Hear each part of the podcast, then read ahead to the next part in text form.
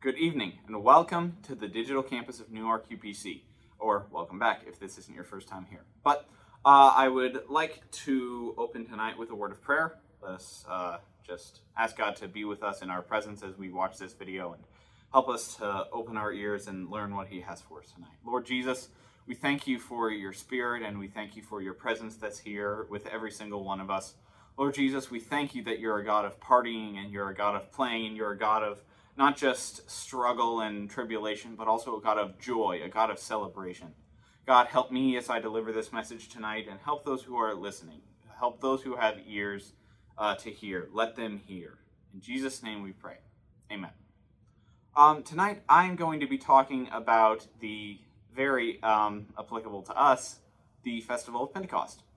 Uh, now, the Festival of Pentecost, or uh, as it was known in the Old Testament, the Festival of Weeks, or the Festival of Reaping, or the Day of the First Fruits, it was a biblical festival found in the Old Testament, uh, in with all of the other um, Mosaic law and uh, you know sanctions and instructions and stuff in the Old Testament that Moses gave to the children of Israel. It's found in all of those instructions, and it was uh, to take place 50 days after the Passover. Now, um, this festival, the point of it was that it was at the time of harvest. It was when the first harvest of the year was beginning. And the entire point of this festival was that you were to bring some of the produce that you took and some of the produce that you had gathered from your crops and fields and stuff this year, and you were to bring a first portion of it to God. And the entire point of it was uh, that th- this harvest that you now have, the first of it is going directly to God. And when we were in the teaching teaching team meeting about this, uh, we we discussed this, and I was the one who brought up the festival of Pentecost, and I was the one who brought up the idea of maybe looking at it as in like it was uh, in the Old Testament for the purpose of the first harvest and the first fruits of a, a bountiful reaping and harvesting, and obviously that has a direct um, direct applicable uh, correlation with what happened on the day of Pentecost after Jesus' death and burial and resurrection and then ascendance, where he poured out his spirit on Jerusalem, because that was the first fruits of his spirit. That was the first fruits of the apostles' ministries and where the early church really started its launch and all of that. But as I started writing in my notes and started planning for the lesson, I felt I felt drawn in a different direction. So I just tell you that because that's a very good message. So uh, that's it condensed for you. The biblical history of the Pentecost as a as a festival directs um, or has a direct correlation to the events that happened on the day of Pentecost in Acts chapter two, because it was about first fruits and the the occurrences in Acts chapter two were a first fruit of the harvest that's still going on now today. We're still harvesting, we're still reaping, we're still um, sowing seeds and gathering that which we have not planted for the kingdom of God. But um, today I want to focus on another aspect of how we can kind of look at these two instances of the festival of Pentecost in the Old Testament and in Acts chapter 2. Um, uh, I kind of noticed a relationship between this principle of the festival of Pentecost, which is to bring the first fruits of your labor to God, and what happened in Genesis with Cain and Abel. Um, specifically Abel, because we all know that Cain didn't do so well. Um, but Abel, he brought a satisfactory sacrifice to God. He brought the first fruits of his harvest to God, and he offered them up as a sacrifice to God. And he did this not because anybody had told him to. He did this, or at least not that we can see. We we just see that they started doing this. They started sacrificing these first fruits and this portion of their harvest to God. And as it this tradition continued through tithing and through the festival of Pentecost and through all the other sacrificial offerings uh, throughout the Old Testament, the entire point of this was not for God.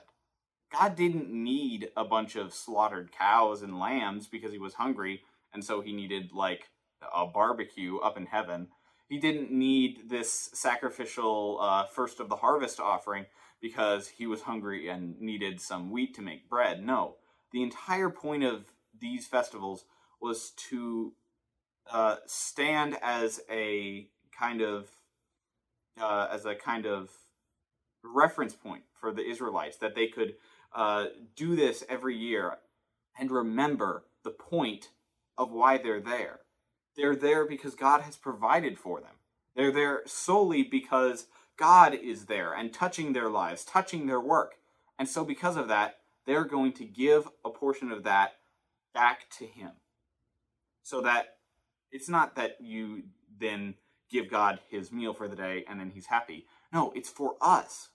It's for our human flesh so that we sacrifice that which we have worked so hard for and we give it back to God because it came from God in the first place.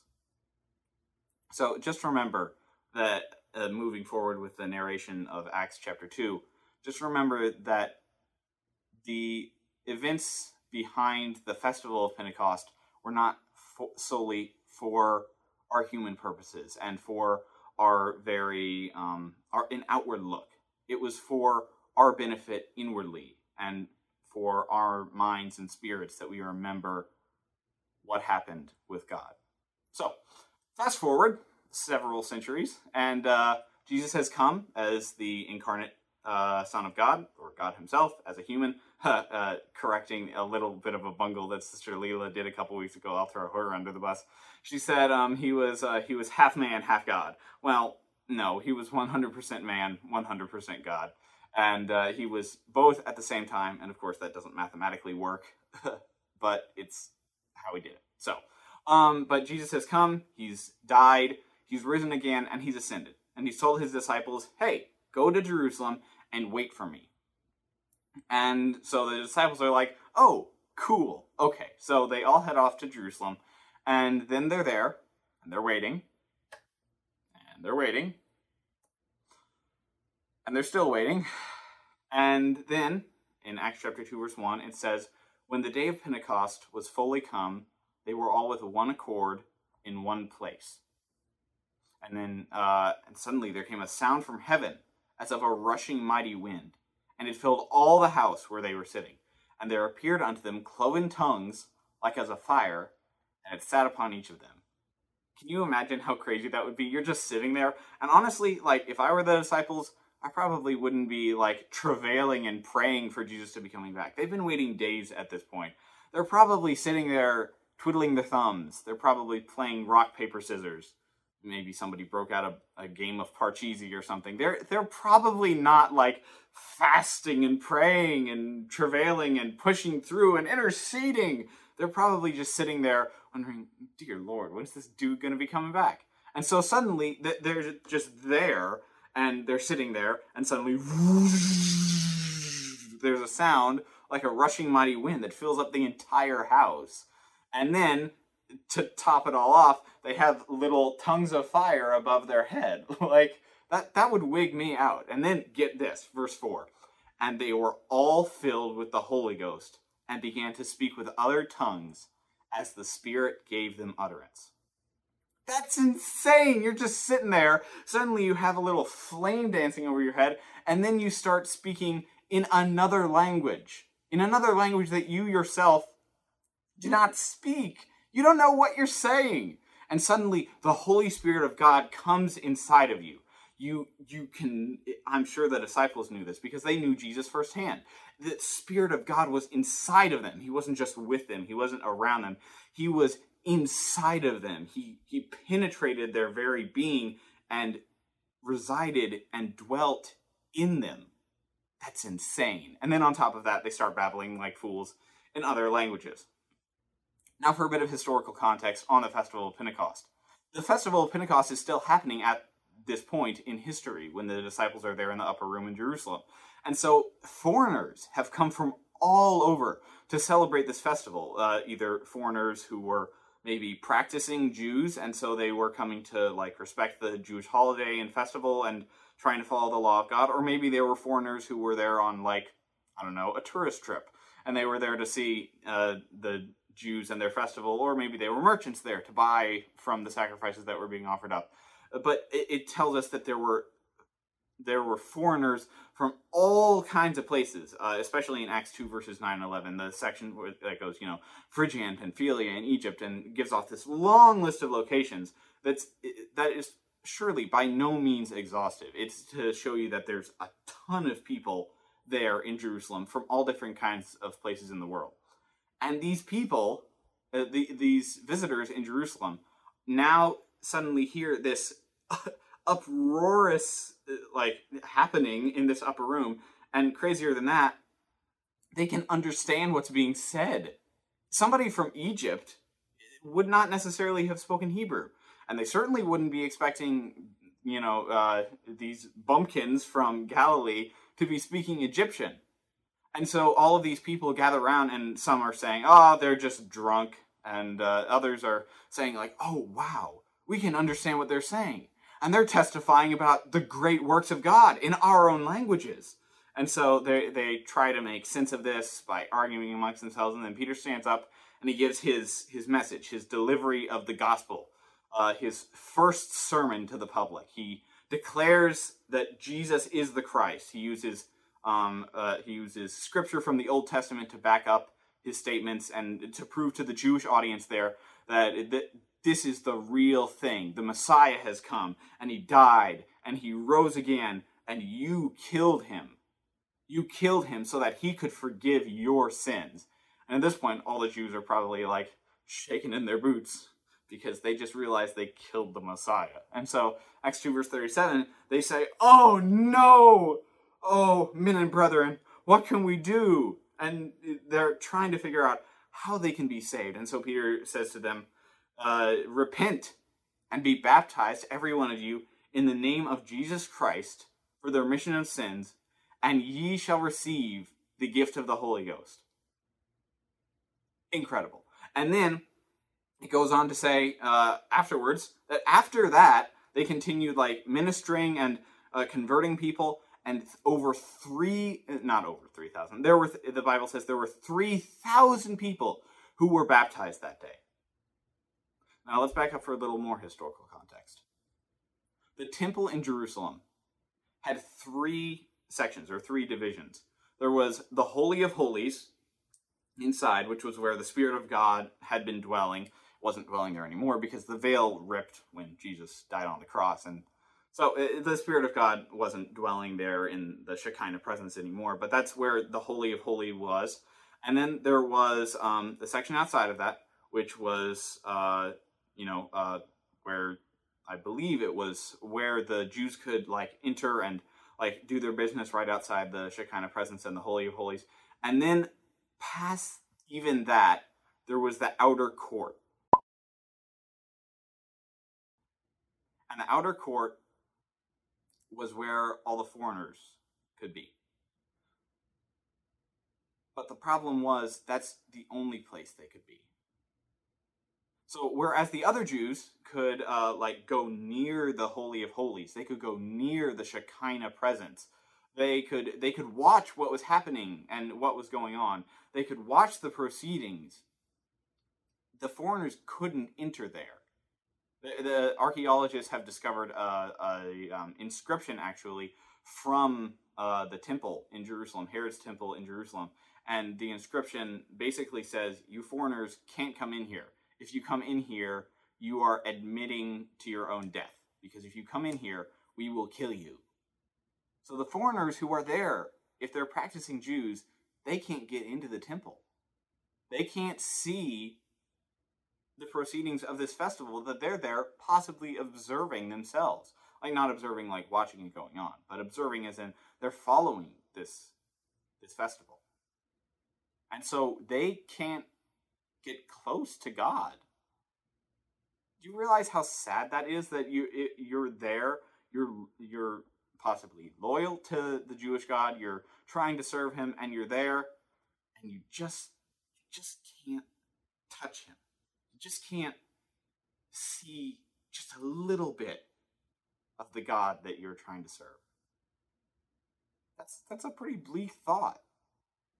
But then maybe imagine there's an Egyptian there. And he's standing outside the area and he's looking inside wistfully. another year, another time I can't go inside the temple. And he's walking again, and, and he's walking away, and he's walking past this tall building with a second floor. And then suddenly, ah! And then he looks up, everybody else looks up around him as well, and suddenly there are these wild men emerging from a building, speaking in other tongues, and everybody's going, ah, they're just drunk. But this Egyptian, he hears one of the guys speaking in Egyptian.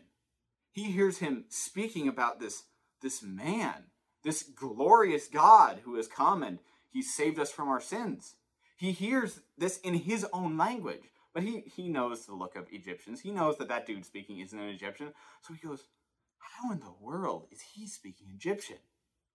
And then that guy gets up and he starts speaking Hebrew. And he starts talking about the Messiah and about Jewish scripture. And he starts talking about how th- this can be available to you. He's talking about that God came down here to save all sins, uh, not all sins, to save all people from their sins. He's not talking about God came down here to save the Jews. No. In Acts 2, verse 38, repent and be baptized, every one of you, in the name of Jesus Christ, for the remission of sins. All sins, all sin. Peter is telling them that God is there for them. And then the the the crowd asks, "What can I do?" And Peter says, "Repent and be baptized." And he gives them instructions on how to be saved. And suddenly, this Egyptian is going up to this man and saying, "I I want to be baptized. I want to be saved by this great God." And so Peter goes, "Okay, buddy." He finds a body of water. He dunks him and then the Egyptian goes along his merry little way and doesn't tell anybody about anything at all. You really think that's what happened? You really think that the, the 12 disciples managed to cover enough ground to baptize 3,000 people in one day? I don't I don't believe that. I think and this is this is not in the Bible, by the way. So this is this is uh, you know the book of Caleb, verse one. Okay, so this is this is not specifically in the Bible, but I can only imagine that that Egyptian was thrilled. And imagine if he had received the Holy Ghost as well. He came up from the water and he received the Holy Spirit and he began speaking in other tongues and he didn't understand what he was saying, but he felt amazing and he felt this presence and this comfort and this joy Suddenly, he's probably out in the market, out near the temple commons, looking for other Egyptians.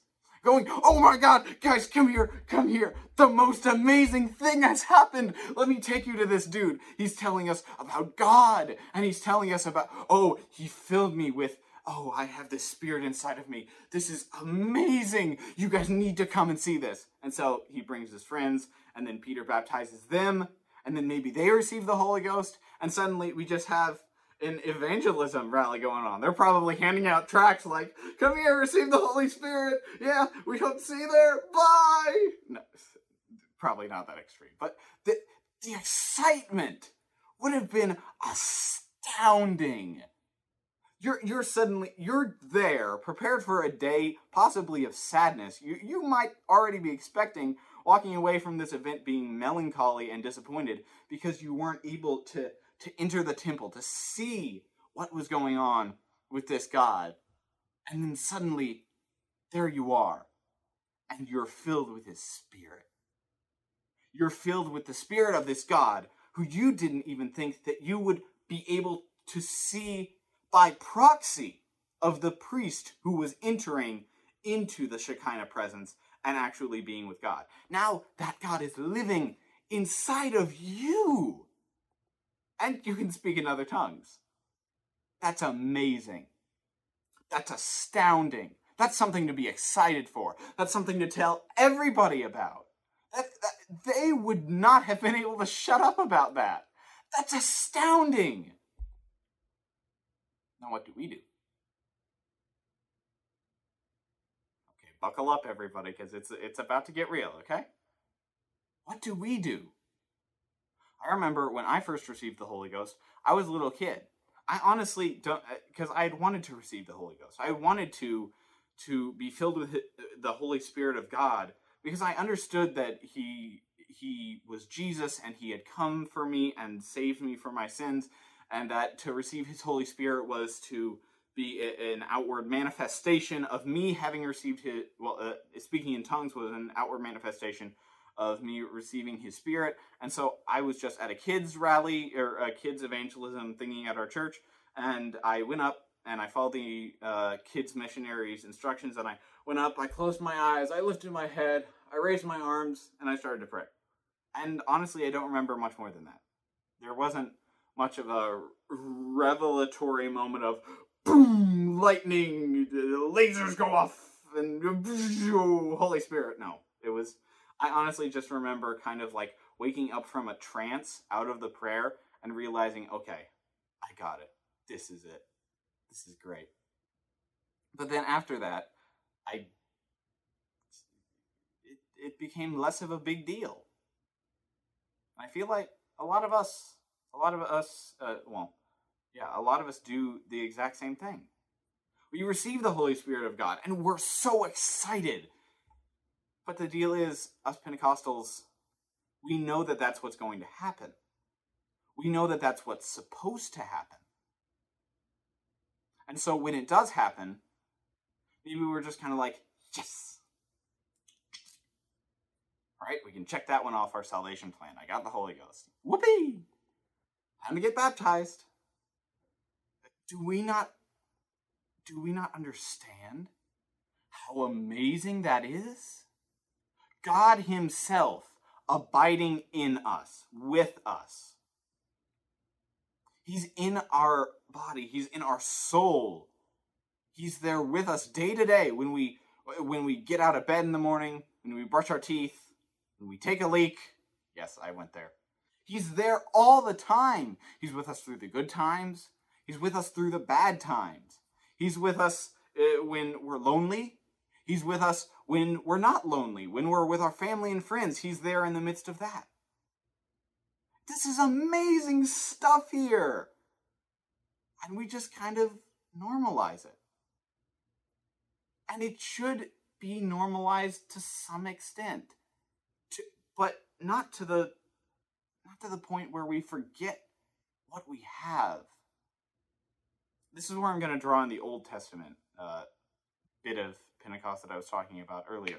It's not about the sacrifice and that you're like burning up the wheat or that you're burning up a calf. It's not about the act of bringing your first fruits of harvest. It's about what it means. It's about what it's a sign of. When you bring those first fruits to God, it's a sign that I love you, Lord. It's a sign that you have allowed my crops to prosper. It's a sign that because of you, I have safety and I have provision. It's a sign and an outward manifestation of something much bigger. The same thing with speaking in tongues. When we when we're praying somebody through the Holy Ghost, what are we focusing on? What are we telling them? What are we what are we yelling at them to do? It's usually something along the lines of, hold on, or just let go, or look up, or come on, bow down, get on your knees. Uh, the silliness that we oftentimes go into. But it's also very, very focused on the act of glossolalia, the, the act of speaking an unknown tongue. Uh, it's on the tip of your tongue. Come on, come on, just let it come out. Just, just let God do what He will with your tongue why why don't we focus instead a little bit more on what's about to happen to them? God said, eh, you really think that the act of receiving the Holy Ghost is just God coming down to earth, grabbing somebody's tongue, and then going, la, la, la, la, la, la. it's so much deeper than that. He enters our very soul. He is with us. He's he's with us forever after that point. And we kind of just trivialize it to did you start speaking in a language that you didn't understand? Did you start talking funny? How about when we pray through with people? We say, now listen here, God loves you. God has forgiven all of your sins. You, you don't even need to uh, accept his forgiveness. Well, you do need to accept his forgiveness. Please, if you're listening, please accept the forgiveness of Jesus in your life. But he has already forgiven you. All you have to do is accept it. You don't have to do anything to earn his forgiveness. You just need to accept it. And then do you know what what, what will happen? You're going to receive the spirit of God. He, he's not just going to be around you. He's not just going to be working through that preacher over there. He's not just going to be in my hands touching you. He's going to be in you. He's going to be inside of you, inside of your heart, inside of your soul. He's going to be living with you. He's going to be your God.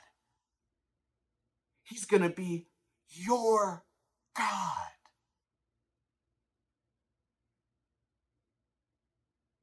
Let go. Let him touch your tongue.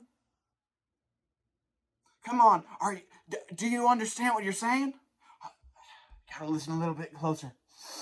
Hmm. Are they speaking in other tongues yet? Oh, come on. Just speak in tongues.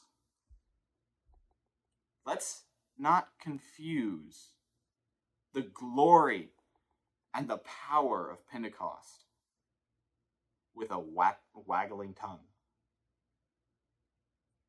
Of course, that's important because that is the evidence in every single uh, instance of uh, of glossolalia in the New Testament, it happens under the occurrence of having received the Holy Spirit.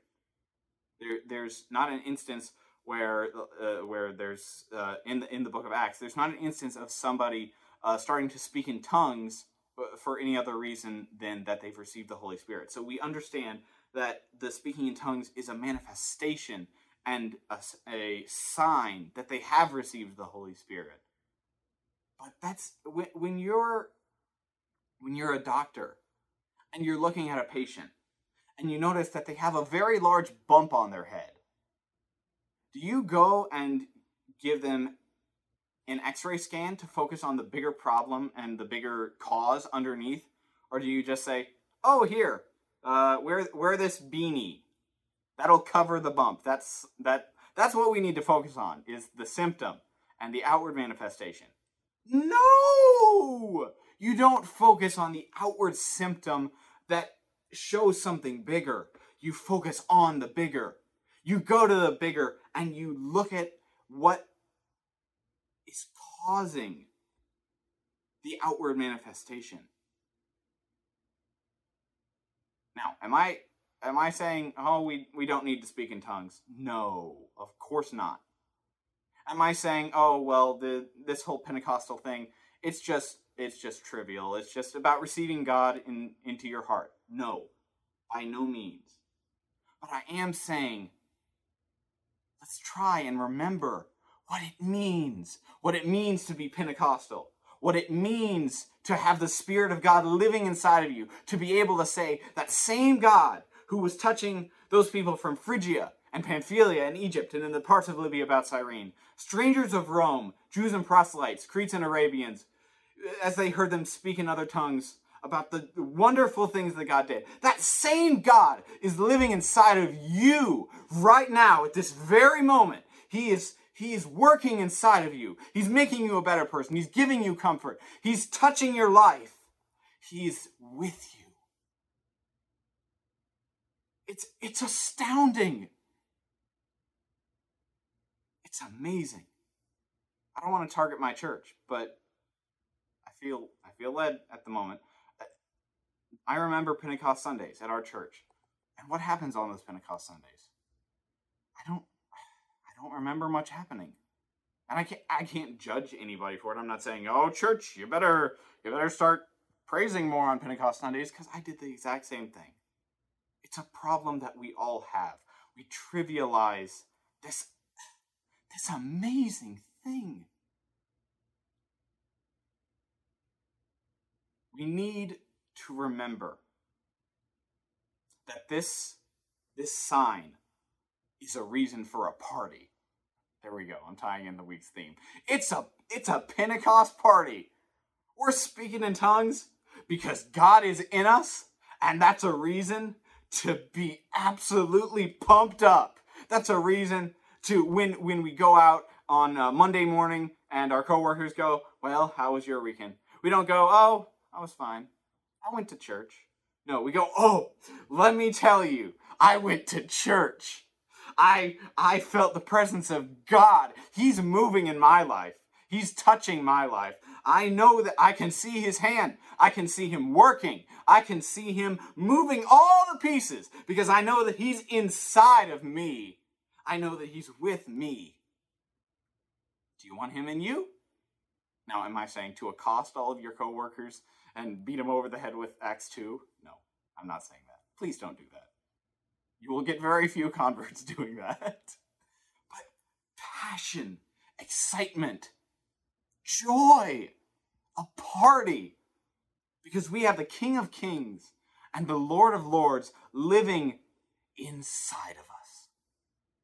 Lord Jesus, thank you. I praise you right now in this place. Lord Jesus, thank you so much for your sacrifice on the cross and your your being risen from the dead. Thank you, Lord Jesus, for your spirit that you sent down for us. Thank you, Lord Jesus, that you are a comforter. Thank you, Lord Jesus, that you love the world so much that you would come down and you would live with us. You would be in us. Thank you, Lord Jesus. Hallelujah. Thank you, Jesus.